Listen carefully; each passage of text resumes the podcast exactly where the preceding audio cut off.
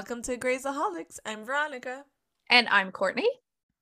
And today we're talking about season two, episode 14 Tell Me Sweet Little Lies. And is that a song? Yes, but it's not like it's not like the actual song title. It's the line of the song called Little Lies by Fleetwood Mac. And I love me some Fleetwood Mac. And it's very 80s. And we were on off camera we are talking about our favorite decades. Yes. Courtney is very 70s.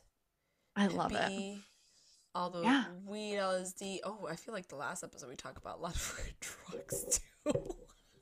I mean, I love it though. I mean, I don't know if I would love LSD. I've never done LSD, but like weed, yeah. But like, you know, the cult mindset, like 100%. If I was in the 70s, I 100% would have got sucked into a cult. Like, I'm that dumb. Like, 100% I would have. Mm, and I said I think it would be the six. I love '60s fashion, '60s mod fashion, and '80s glitter disco era. I do love that too for you. Yeah, definitely '80s. I think maybe more '80s and '60s to be quite honest with you. I think that I could definitely see a more 80s and 60s.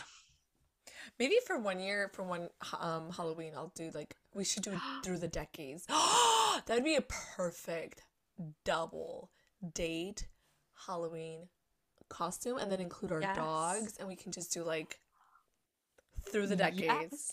Yes. Yes. Even though Yes. we're like approaching New Year's, a new year, twenty twenty two, again. But by the time people are listening to this, it'll be well into 2022. It'll be like, let's be real. Like they were not wrong. It's gonna be a hell of a ride. Am I right? yes. Yes. Yes. All right, give us the. Well, wait a minute. What are you drinking? Um, I am having a white claw, which tastes very much so like May of 2020. I haven't-. I haven't had a white claw in probably over a year. I, I haven't- say. I haven't had a white claw. I normally buy Trulies, but my friend got me a case of white claws for Christmas. So I'm definitely indulging in the white claws. What's the saying? There are no laws when you got white claws. Exactly, exactly. And it's what Thursday? I'm just vibing over don't. here. I don't know what the fuck. What day it is? I don't know. It's Thursday. okay, thank you. What It's I Thursday. back to work? You're a, you're a teacher. It's that week between Christmas and New Year's. None of it counts. None of, None it of it's tracked. telling me what I've done. Uh, watch Seinfeld and related to Kramer and George more than ever. I love that. I've never watched Seinfeld, but I've heard amazing things. People people love it. okay, I mean, I'm not like I, Jerry Seinfeld. I mean, he dated a 15 year old or whatever, so I'm not like pro Jerry, mm-hmm. but but like the show. You have to separate the art from the artist. yes. so- yes. if you want a good, funny show that is easy to watch, that's your show. Do it. Maybe I'll pick that up after I'm finished with my Modern Family rewatch. It's like seven seasons. It's nine seasons, but I'm in the seventh season, and I just started last week. Oh my god. It's because they're easy, short episodes. right, like and they're 30 short, right? They're yeah, yeah. yeah. All right, give us the description, please. All right. It says Izzy and George insist Meredith get rid of Doc, which is their dog. Cristina is blunt with a musician who injures his fingers. Maybe a three out of ten. Yeah, I did love it. Uh, yeah.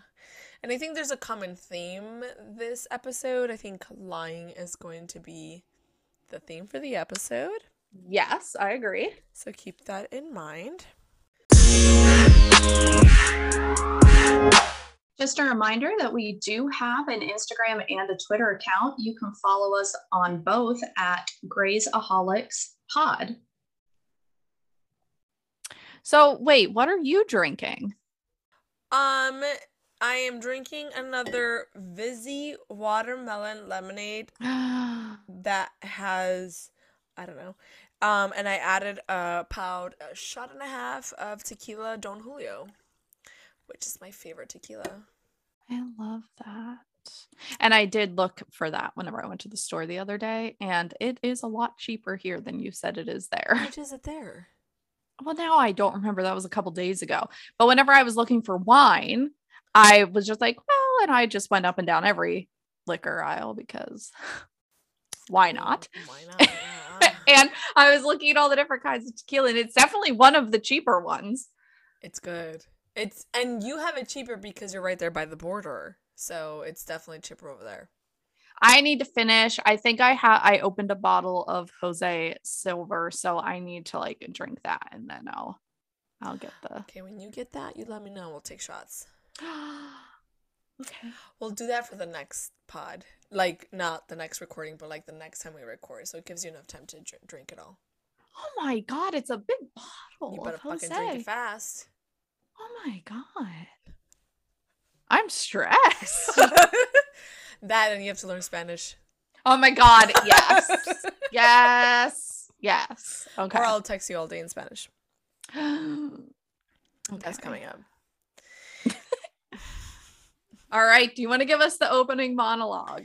Yes. Opening monologue. As doctors, we're trained to be skeptical because our patients lie to us all the time. The rule is every patient is a liar until proven honest. Lying is bad, or so we're told constantly from birth. Honesty is the best policy. The truth shall set you free. I chopped down the cherry tree. Whatever. The fact is, lying is a necessity. We lie to ourselves because the truth, the truth freaking hurts. I have a problem with this. Yeah. I have a problem with this whole Lying. this whole opening monologue.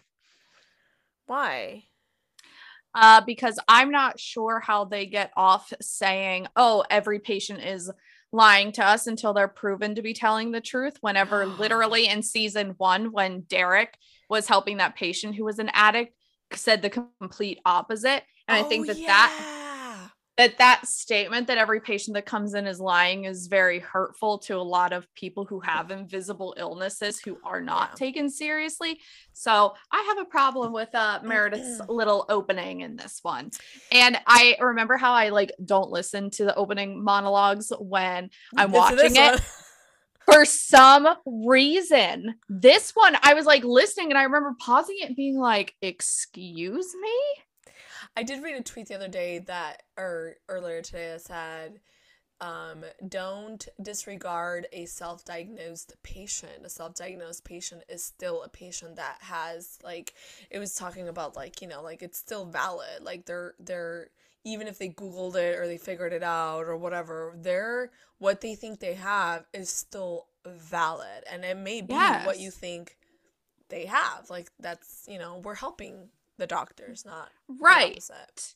And at that point, I don't think that a doctor should be making it his mission to prove them wrong, which is Yeah. a lot of what people do. Like when you come in, you present what you think you have. A lot of doctors will be like, oh, well, we'll figure it out. No, it needs to be, okay, well, let's help rule out some other things before we come to that. Not automatically, no, you don't have that. Like, Yeah, and and it's funny because Meredith down the line does do this for a patient where she does believe the mom.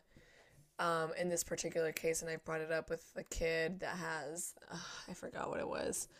Um, but she believes her, and she's like, "Okay, let's rule out. What do you have on a piece of paper? Like, tell me what what are the things that you're, you think." I it is?" remember that. Kawasaki, I think Kawasaki, Kawasaki disease or something. But she's like, Yes. the opposite of her monologue. Let's just say we call it growth. Let's just call it that. okay. All right. I'll allow it because she is an intern at this point. Like, Yes. trying to, you know, make her way in the world. But girl, this is not a good look on you.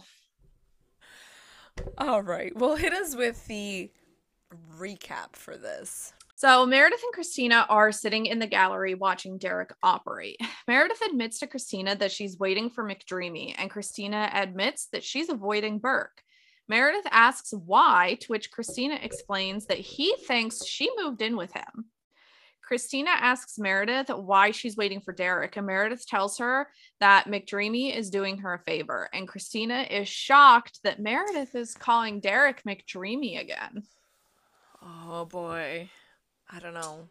I did notice though that they're both wearing underneath their scrubs. They look like Christmas colors, Oh, I didn't. red and green. I don't know if that was like to show compatibility or how like they're yin and yang. Get it? Uh, I don't know. I don't know if that was done on on purpose or what, but I noticed that, and I'm like, hmm, interesting. Okay. Uh, then it cuts, and we see Derek drawing Meredith's blood to contribute to a full family history for Ellis's Alzheimer's trial. So, She gave in. Yep, he weaseled his way on in there, and here we are. Although I do, in some ways, think that this is more so for Weber than it is Derek. I don't know. I think it's selfishly done because he's a neurosurgeon. So what happens if, like, he helps Ellis Grey and then somehow it helps inspire him to figure out and solve, you know, you know, figure out a, a remedy or a solution for Alzheimer's. I feel like it's done in a selfish way. I don't know. I don't really. Uh, yeah, you know what? I could see that. I don't really trust McDreamy right now. I don't trust him ever. Okay. Yep. Meredith and Christina are talking when they hear loud banging on the hospital window. George and Izzy are standing there with Doc, which is the dog, and George yells, Cujo has to go. They bring Doc into the intern locker room, and Izzy is complaining that he peed on her bed. Yeah, I just wanted to note that Izzy looks like shit again. Um, and she has a yellow underneath her scrubs, but she looks like shit. She has like these 90s bangs and her skin looks awful and I think yellow's not her color for sure. I remember the bangs. Now that you mention Yeah, it, I remember it's the like bangs. all the way like they're like Selena vibes and it's weird. Not Selena Gomez for the white folks. Stop. I knew which Selena you were going to talk about because I was just about to say we do not slander Selena on this podcast. I mean, I love Selena, but anything for the Selenas, but like those bangs though, like what is Yeah, not the it's not nineties? It's not. No, I did not like them either. No. Although I didn't really pick up that she looked like shit, and I I still didn't pick up what color she was wearing under her scrubs. I pick it up because I feel like that's when she's like sunshine and golden, like sunshine, like you know, I don't know. There, But there like, don't you be- think she would have been like that last episode though? Because she was. Because the she whole ha- I- like she- Jenny. yeah, thing. but she didn't have anything underneath. Like there was nothing that stood out. She just looked amazing. she really did. She really did. But then this one, it's like, oh, you're back to like, it's like she went from the thriving 30s to like pre pre-pubescent like era. I guess in Izzy's defense, though, we don't know what their day to day is like. Maybe her caseload was less during the Denny episode last time. Maybe she wasn't under as much Love. stress. It's love. Because I feel like shit right now. And so I, I look like shit. No, you don't. But then the then there are days that like I can like look good. So maybe she just had like a different situation going on. No, You know? nothing explains the 90s blang- bangs. I just I agree. I don't like the 90s bangs. No. No. That's one trend we can live without. Please, Generation X or Gen X, please do not bring those fucking bangs back. I every time I drink, I'm just like, I'm gonna cut my bangs. Yeah, I thought about that earlier. Like, ooh, curtain bangs would look pretty nice. Ooh, yes. I. Oh, you would look amazing with curtain I did this like totally 90s like hairstyle right now. You look so cute like that. yeah, no. I Um, Gen. X, listen to us. Do not bring the fucking 90s bangs. No, that weird like curl Oh, I thing just- that they do. I just need the choker again to make an appearance. We should have like themed days whenever we're recording. I like that it. idea. Meredith's reasoning is he's our dog. George is mad because they got him without asking for his opinion, and that either the dog moves out or he does. And he's shocked when Meredith hesitates to answer him. Bailey comes in and says, Tell me that that is not a dog. And everyone says at the same time, That is not a dog. And I loved that scene where they all at the same time is just like, That is not a dog. But like, love you, husband. But it's if he were ever to say the dogs are mean, I'm like, "Ugh, I Oh, absolutely. I would hesitate too. It's like, oh, and now if you put George in there, that's an easy choice. Like, I'm sorry, the dog's gonna stay. Sorry, George. I did it before and I regret it. Um, I did get rid of a dog for an ex because I had another Chihuahua and her name was Star and she peed on him because she hated his guts. Well, And he was kind of just like, it's me or the dog. And you know, his mom was just like, "Oh, it's me, your your fiance," and he was just like, "You, mom," and here we are. Anyways, that is- hashtag trauma. hashtag real life praise. hey, what did I tell you? so Bailey gets a page, and we see her go out to the ambulance bay where a man named Rick, who is 29, is being rushed off an ambulance. He severed three fingers on his left hand. The rig that is coming behind them found the figure fingers and is icing them. Rick is panicking and asks if they can sew them back on because they sewed that guy's penis back on after his wife cut it off. And I was so excited because I knew immediately who he was talking about. He's referring to Lorena Bobbitt, who cut off her husband, John Wayne Bobbitt's penis in 1993. And they were able to reattach the penis, and Lorena was acquitted. There was alleged abuse taking place, and she did it in a moment of temporary insanity. And I remember growing, you know, growing up in the 90s. Now, I'll be like 1993, I was only three at that time, but I remember Lorena Bobbitt, like it was a household name. Like anytime, like my dad pissed my mom off, like it was like it was a whole thing. Like, like Lorena Bobbitt. it was just like a thing. I did not know about her till later, later. Really? Yeah, No. Hispanic, you know, not No. really. I could see you doing it though. So that's why I'm like shocked. Well, because this this case does come up in the way later seasons where the girl cuts off the penis of that guy, and then they reattach it. So, I mean, when we when we end up doing that, hopefully we'll bring this case up because because it's true. Um, but yeah, I didn't know about it. Yeah. It's just like a thing. And she actually like just recently did an interview, I believe earlier this year. She she spoke out for the first time and yeah. Wow, she get Botox in jail. Oh, yeah, didn't go to jail. Oh, probably. Does she look good? I mean, she does. She did look good. Um, but yeah, she was acquitted. So she only spent like the the thirty time days period. Yeah, Yeah. Yeah. But yeah, she was acquitted because she did it in a temporary moment of insanity, heat of the moment, crime of passion type of thing. So, Okay, good to know that. but that she like exists. took it out of the house and like threw it. So, hmm. like, so the fact that like EMS were able to like locate it and stuff and and then reattach it, like that's huge. I mean, call me a psycho, but I probably would have given it to the dogs to eat. No, I 100% could see that happening. You're an Aries. 100% I could see that happening. And like I didn't do any I didn't google um John Wayne. I don't know how he's doing, but I hope that it turned gangrenous and fell off if he was cheating on her, but that's just my opinion. I honestly did not do any research to this because it's just kind of a lame case with the fingers. Perfect. Yeah, I only included it because it was part of the Netflix description. But then at the end of the episode I was just like Huh. that was it. yeah not not impressed by rick. Rick explains that he was loading his gear onto the truck for a gig and his fingers got caught in the lift gate derek is looking over rick's hand and says that the cuts are clean that they are a clean sever so it could make attachment easier but if it is successful it's going to be a long recovery with lots of physical therapy he then asks rick if he smokes and he explains that smoking constricts the blood vessels and that he's seen really good grafts fail over a few cigarettes. Cristina joins them with the severed fingers and points out the nicotine stains on the fingers. Cristina's demeanor during this whole thing is she's very bitter. I mean, she's always bitter, but she's a little bit more. Than... She has that air of like holier than thou. Like, Yeah. I am better, I am superior. I didn't like her these three episodes 13, 14, and 15. I did not care for her. Yeah, no, I didn't care for her either. No. Although there were moments where I did like her, I will say. I don't know that I had a moment. Okay. Well, come back to that. Bailey, Alex, and Izzy are walking through the hospital when Weber pulls Alex aside and gives him the envelope with his board exam results. Izzy asks if he's going to open it, and he says that he will, but he makes no attempt to. Alex is presenting their patient Yumi, who is 22 and has persistent hiccups. Izzy explains that the medication worked at first, but they came back, so now she needs a surgical consult. Bailey asks Yumi when the hiccups started, but a man in the room answers for her and says that they started a few days ago.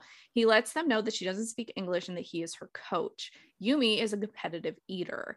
Alex recognizes her now and says that Yumi is like a rock star in Japan. Bailey tells Alex and Izzy to schedule an esophagram. An esophagram is an x ray test that takes pictures of your esophagus. Her coach steps uh, her coach stops them and says that she is competing that afternoon and asks then to give her a stronger dose of the medication.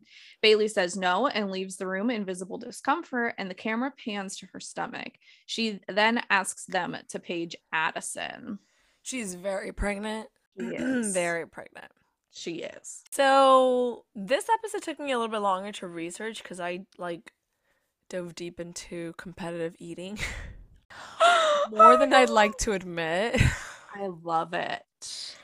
Um, so there is a league called the Major League Eater MLE that dates the start of competitive um, eating to 1916 with Nathan's famous hot dogs of Coney Island.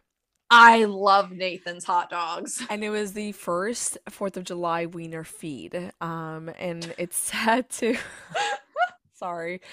Um, the inaugural Nathan's contest is said to have been a bet settling deal to determine which of the four immigrants was the most patriotic. Legend has it that an Irishman named Jim Mullen scoffed 13 dogs and buns and won. No pun intended. Um, so that's the history of that. But I was trying to find like, can hiccups be caused by like competitive eating? And I kept looking at like how eating fast can cause the hiccups, but not necessarily competitive eating. I didn't see a specific case about um Yeah. competitive eating causing hiccups, but that makes sense. So apparently, all right, so this is more about competitive eating, and this is like the research I did. Um, so there are 70 contests every year uh, for the MLE, again, the Major League Eating Contest. Um, water is a competitive eater's most important training tool. Um, and they essentially what they do with water is they like use it to expand their stomach. So like they'll drink like a gallon or two. Um, I mean, I'm telling you, like I did a little bit too much. Um, so they No, I'm interested. I know nothing about this. 1916, like that seems so like late. Like I thought Yeah. this was some shit that like somebody in the 70s thought up. Like not like 1916. That's that's wild. Yeah, and so well, apparently the way they condition, so they have to work their way up to drink a gallon a mo- in a month, and a gallon for like weighs eight pounds. So like that's how much they have to fill their stomachs with. And this particular competitor says that he steams um, six to eight pounds of broccoli and cauliflower and adds a pound, couple pounds of sauerkraut, which we were talking about this, and eats in about 20 minutes to kind of like wash down and kind of practice competitive eating. Um, they also what they do is they work out their jaw muscles because this famous competitive eater, and I'll mention in a second, he like have like arthritis in his jaw. Like that was like the injury, and he couldn't compete anymore because he couldn't open his actual jaw. I'm stunned. Girl, tell me. Like I went deep, and then I was like, oh shit, I didn't like fucking write it down. And where did I find it? like I spent like 15 minutes on this. Um, breathing is huge, so a lot of like Well, yeah. actually practice to swim and like how to breathe. Oh, Yeah. that's actually a good idea. Yeah, um, because it kind of helps you practice how to breathe and, and the rhythm of breathing. They have to, they usually watch themselves to kind of figure out like how to maneuver the food. How awkward to like eat in front of a mirror. Oh, I don't like Oh it. no, record like don't you and like I it. right now. They also get help from hypnotherapists and biofeedback specialists because a lot of the times there's a mental block that prevents them from being the best they could be. Oh Um, God. And a hypnotherapist puts a lot of positive things in their head to help them figure it out. Oh yeah, it's like it's like intense. And to be honest, the best competitive eaters are in shape. Um, the top eaters, like the top 15 or 20%, are all in shape with very rare ex- exceptions. The fittest eaters have the low body fat percentage and work out a lot, which you wouldn't think so, right? Because I mean, you're eating competitively. Like, why would you? Right. And they do specialize. They count foods, weigh foods, technique, and capacity. Like if it's hot dogs or a bun, like, you know, they kind of figure that out. Um, or if it's chili or whatever. And then they obviously have to wear comfortable clothes and they do eat on competition days even though you probably think they probably fast like how we would fast on Thanksgiving. They don't. They just eat and they never sit down. And like liquids are lubricants, not thir- thirst question- quenchers, which we see in this episode throughout. Whenever Yeah. yeah. So they depending on the food, competitors will have different liquid options like milk, um, sugar-free wa- flavor wa- uh, drinks, water for salty foods, coffee or tea, and um, alcohol is not permitted, so we would not be allowed there No. and there's no con- condiments and no such thing as pacing yourself. There's like a whole fucking list of things and injuries that are caused by competitive eating, like I told you, arthritis, gastrointestinal injuries, um, esophagus, and, and like issues, um, and it's awful. I, it sounds very fucking intense. I didn't expect it to be that intense. I really didn't either. I thought that you just like went and ate and like had fun. Like I didn't know that it was like a whole fucking thing. It's a fucking league. That's crazy to me. Major league. that's eaters. wild. so there I feel like I couldn't do that. I'm a very slow eater. I could do it. You're an Aries. You think you can do anything? True. There you go. That's all the research I have. That's awesome. I I love that because I would have never known. Yeah. So, uh, I think I have a little bit more about like um how hiccups how hiccups uh develop. Um, so eating too quickly, swallowing air along with foods, eating too much fatty or spicy foods in particular, drinking too much uh, carbonated beverages or alcohol can also distend the stomach and cause irritation in the diaphragm, which causes hiccups. But I couldn't find the correlation, like like a case that said so and so had hiccups after eating 30 fucking hot dogs. Right. But- I can just like imagine Randy gets very ragey when he gets the hiccups. Like I'm talking like he gets mad when he gets the hiccups because it makes him nauseous. So he gets mad when he gets the hiccups and it's usually because we're just like laying in bed like watching TikToks and like something funny comes on and he loses it he's like laughing and then he gets the hiccups and then he gets so Oh. angry it's hilarious I think it's great I hate having hiccups too, but I don't know. I don't think I've gotten them in a while. Knock on wood. it's been a while since I got them too but like with all these white claws now I'll get them today because you know super carbonated bubbly There you go. There's some truth to the science. So Addison performs an ultrasound on Bailey. The baby's heartbeat is strong, and so she believes that um, Bailey is experiencing Braxton Hicks. Addison tells Bailey that false labor is sometimes the body's way of telling you to slow down. Izzy comes in and lets her know that the lab has a few questions about Yumi's esophagram, and Addison stops Izzy and tells her to keep an eye on Bailey. I heard Braxton Hicks. False labor is pretty Yeah. painful. Who knows? Yeah, yeah. Burke and Meredith are dealing with a patient who seems a bit too happy. She just got married and is clearly overly obsessed with her husband. Meredith confronts Burke about it in the hallway and she tells him that she's high. And Burke says, No, she's in love. She's happy. Meredith tells him that nobody is that happy. She's on drugs. And we can hear Doc barking down the hall. And Burke asks if that's a dog. And Meredith says no. Okay, first of all, how irresponsible that they don't have a place for the dog and like to have a dog and be an intern where you work like over 100 hours a week. Like I I'm all for having pets, but like come on, dude. That poor dog Right. does not Like- deserve that kind of life. Right, even back then, like doggy daycares and stuff were probably a thing, like boarding Yeah. and things like that. Like like what are you Yeah. doing? Derek pulls Cristina aside to tell her that she needs to be more compassionate with Rick. He says, Yeah, compassion. Have you ever heard of it? And she responds with, Have you? She's barely back on her feet, and you've got her calling you McDreamy again. Yeah, and I was like, holy shit, holy shit, holy shit. Oh, this girl went ham. Like yep. like if that was my friend, I probably would be a Cristina. Like Cristina gives me a lot of Aries vibes, but she also gives me a lot of like mm, Taurus vibes. I don't know. She's interesting.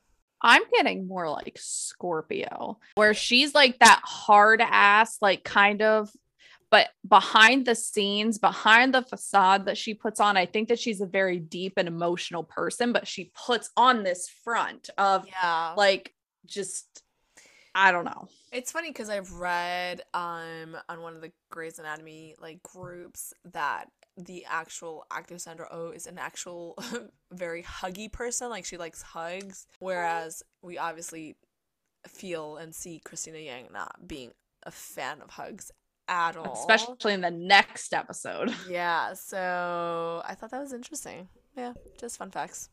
Alex, George, and Cristina are at lunch with plates full of hot dogs. Izzie sits down with them. Alex asks if they are going to do this or what. Cristina says, Yeah, let's go, and starts putting her hair up. Meredith walks up with Doc just as they are brainstorming what to write on a flyer that is clearly meant for rehoming Doc. Izzie starts the timer, and George, Alex, and Cristina start shoving hot dogs in their mouths. Cristina finishes first and the other two start accusing her of cheating and this is where it's like um put in there uh with the whole water thing because cristina dumps her water out onto her hot dog buns on her plate that's a trick yeah which I thought when I saw when I did the research, I obviously did it before I saw the scene, and I was like, oh my gosh, she did exactly what one of the like train, you know, like they use it as a a resource, not like really to wash it down. It's more like right, right. It was so cool to see how each of them kind of embrace an aspect of the training because you yeah. see like um Alex wasn't Alex the one that did all the wieners? No. No, it was Cristina that did the wieners and then soaked the bread and then yeah one of them did the both. It was just interesting to see them, and I'm just like, yeah. Oh, I wonder how many hot dogs I could eat. That's exactly what went through my head. We should do it. I think we would barf like Cristina did. Probably. Probably. Bailey, Izzie, and Alex are showing Yumi's coach her scans. They point out that she has a tear in the lining of her esophagus, and that is what is causing the hiccups. Bailey says that it can be fixed with surgery. The coach tries to tell Bailey that Yumi's schedule is clear after the competition, but Bailey says no, the surgery must be done now. And she recommends Yumi giving up competitive eating. Her coach asks them for some privacy and they leave the room. Mm, trouble in paradise. Um, so like I had mentioned before, some injuries that include esophagus, gastric issues, the expanding of the stomach that causes issues with regular digestion, psycholo- psychological disorder of and having a bad relationship with food, and jaw arthritis. According to the New York Post, apparently eating contests are way more dangerous than you think. Um, so here are the injuries and people that have actually died. So, oh my God. There are five instances where people from around the world have died from competitive eating. A 20 year old man was eating his last rice ball in a Japanese speed eating contest when he rushed to the hospital and he died. A 45 year old um, Jayadi Indonesian man was participating in a chicken eating contest hosted by KFC and he choked. That's horrible. I laughed because KFC, like. Yeah and it was all to win an equivalent of 5 billion rupiah, which is an equivalent to $385,000. Um, oh, shit. Mm-hmm. Uh, Lyana, L Y A N A, Korolev, 53, beat 10 other con- contestants when she downed 100 dumplings in less than 20 minutes, but she ended up suffering a fatal heart attack. I'm like enjoying this. Not like I'm not enjoying them dying, but like I really right. didn't think this was like that intense. Right. I thought you would just like throw up or, you know, like you just simply couldn't eat anymore. like you would just throw up. No. Paramedics were called to perform CPR when Walter Eagle Tail, 45, began suffocating on the Frankfurter. Um, it got lodged in his throat and they couldn't get it out. He actually died shortly after. That was the hot dog eating competition in South Dakota on the 4th of July. A Florida man entered the Midnight Madness bug eating competition in hopes of winning a python when he fell violently ill and died. I did not have any idea what was going to come next in that story. I mean, he also did like chow down cockroaches. So, I mean, like, what did you expect was going to happen? Um, but yeah, those are the top five. Oh my god. Oh, I forgot the one person. Um, the 20 year old student Caitlin Nelson choked to death speed eating pancakes for charity. Okay, well that's a special definitely sad 'cause she was doing it for charity. Yeah. But and of course the the one that we did with KFC was not so finger licking good. Oh God, I Thank don't you. want to laugh. Thank you, New York Post, for making it so um entertaining in a weird, odd, dark way. Yeah, there you go. Alex goes back to check on Yumi, and she and her coach are both gone. Meredith and Cristina are watching a surgery. Meredith asks Cristina for the truth. Did she move in with Burke or not? Cristina admits that she told Burke she moved in with him, but she is still keeping her apartment. Meredith tells her that she needs to tell Burke, and Cristina says that she doesn't. Mm. hmm Yeah, all about the uh, lies and uh, deception. here. I'm telling you, lying is the biggest thing. Mm-hmm. Izzie finds Bailey uh, laying down in an on call room. She lets her know that Yumi is on her way back to the hospital. She collapsed and is vomiting blood at the eating competition, and her coach snuck her out of the hospital to go. Izzie and Bailey join Alex in Yumi's room and prepare to take her to the OR to perform the esophag- esophagomyotomy, I think. Yes, that sounds great. Bailey starts moaning during the surgery and has to step back. Izzie says that she believes that this is preterm labor, and Webber is called in to finish the surgery. I just want to say there's a lot of lying. Coach lied to his athlete, um, took out or took her obviously to compete and lied to the hospital staff. The hospital staff seems to be having some kind of shortage, which comes up later. Bailey is not being truthful about her condition. That puts at risk Yumi essentially. Rick it said that he doesn't smoke, and Lies. He said Yeah. that was his last smoke. Lies. Will not Yeah. smoke. Mm, questionable. yeah. McDreamy's not being McDreamy. Lies. So oh wait, wait, oh, wait, wait, you wait, mean- wait, wait, wait, wait. wait, what? Cristina moved in with Bert. Oh yeah, Lies. guys. okay, Guys. continue. Sorry, I don't. that was a big one. Yumi made it out of surgery okay. Her coach comes by her room to see her, and Alex is not happy. He tells the coach that he needs to go in there and apologize to her, apologize to her, and tell her that her career is over because of him. Once Alex and Izzie leave the room, Alex hands his exam results letter to Izzie and asks her to open it. She does and offers him congratulations because he passed. Yay! I believed in him. He's like the only one that's being honest. Right. Uh, Rick is out of surgery. Cristina is checking on him and he is recovering well. Addison is walking Bailey to the elevators and she tells her that she needs to be on bed rest at home until the baby comes. Mm, probably the scene between Cristina and Meredith has been the most honest, where they reveal like, "Oh, I didn't really move in with him," and Meredith's like, "I am calling him McDreamy at least because I like him. I don't know about Right. him." I think that's probably the most honest scene. And then when um, as Bailey is leaving, I love fucking Bailey. She like stops the elevator and she's like, just because I'm gone doesn't mean I can't see, I can't hear, I will know it all. I just love that because they're all like, here's a gift. Of course, Izzie, you know, gives her the gift.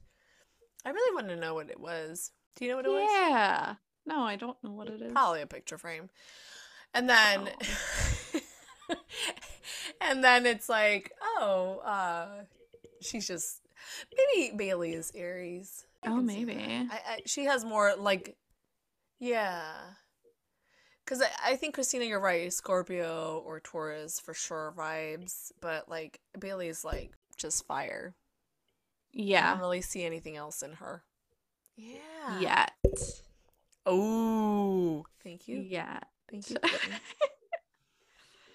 George goes into the intern locker room where he finds Doc and Meredith. He tells her that he knows that she misses Derek and that her life has been pretty unpleasant these days, but she doesn't get to choose a dog over him. So he is not moving out. Again, standing up for himself. Yeah, I am very proud of George these these episodes. He has Yeah. definitely found his backbone.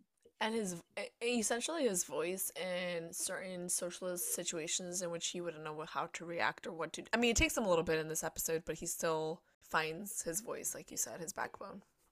Yeah. We see Meredith, Izzie, and George pull up to Derek's trailer with Doc and all of his supplies. Derek and Addison come out of the trailer. Derek greets Doc and tells him, Welcome home. Addison takes Doc into the trailer. George and Izzie go back to the car, leaving Meredith and Derek alone together. Meredith starts telling Derek about Doc, how he chews everything, hates cats and small yappy dogs, and he's not housebroken. Derek looks surprised and says, Oh. And I can't describe this scene really because it's honestly just Derek and Meredith looking at each other. So, like, I, I don't know. I feel like they're not being honest with what the situation is. It's not just giving her dog to him it's sharing a dog, which means a lot more than what yes. they both want to admit. Yeah, I I agree with that. Yes. So. But that's the end of the episode. Do you want to tell us the closing monologue? It's a short one. It's a really short one because it happens in this particular scene. Yes. Um, no matter how hard we try to ignore it or deny it, eventually the lies fall fall away, whether we like it or not. But here's the truth about the truth it hurts, so we lie. I mean, it's true. it's true. So, because the truth hurts, you lie. I mean, that's honestly, she could do away with the rest of it and just call it that, and it'd be great. Perfect. True. But we do have some honorable mentions. I mean, you did mention Rick, so I'm not going to mention him um in detail, but we have Sophie Larson who that was George O'Malley's um, intern, or he, that was his patient. And she was basically there after her hip replacement and didn't want to go into residential care.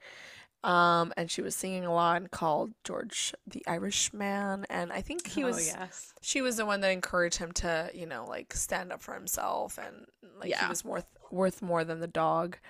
Um, yes but they try to find ways to keep her in the hospital and eventually she does end up going to the nursing home. Yep. Again, not really important, but you know. No. Cheers for George for standing up for himself. I am very proud of George. Yeah. So, meh. Meh. I still like my favorite uh episode or my favorite scene is this one with Bailey in the elevator. in the elevator like watching all that's what I tell my kids. That's how I that's my face when I tell them I'm gonna be absent. Be good. Dot dot dot on the board. I love it. Yep. And I'll be like and I tell them I send them a note and be like, remember what I said. Be good. I was always a heathen for substitute teachers. I mean, really, to be quite honest, I don't really care. Like, be a heathen, don't be a heathen. Like, at the end of the day, I'm still not there to deal with you. It's fine me and my friend um we looked a lot of alike her hair was about a shade or two darker than mine but other than that we looked so alike that we would tell the substitutes that we were twins and we would completely play it up we would completely Ooh. play it up and tell them that one of us lived with the mom and the other one lived with the dad and that's why our last names were different it was a whole thing it was a whole thing oh my god i love yeah. that yeah my kids aren't we were smart. heathens well, this was like elementary school. Like this was Holy was shit. Yes, this was elementary school that we would do this. Yeah. Wow, you guys were bad. But yeah, so that any final thoughts?